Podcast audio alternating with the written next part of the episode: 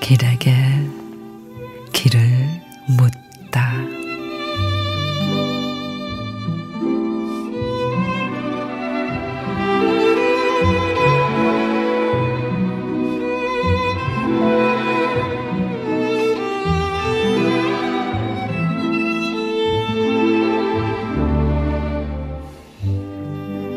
사랑하는 사람이 침묵할 때, 그때의 침묵은 소음이다.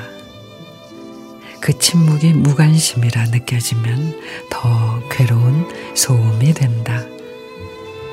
집을 통째 흔드는 굴삭기가 내 몸에도 있다.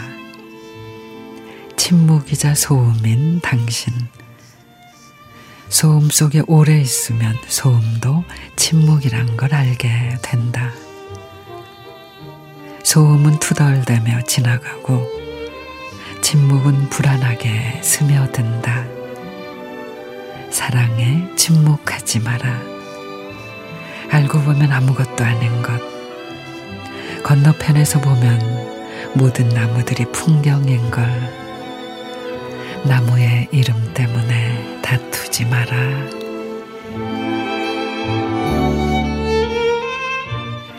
이 규리 시인의 알고 보면 잔소리보다 침묵이 더 무서울 때가 있죠.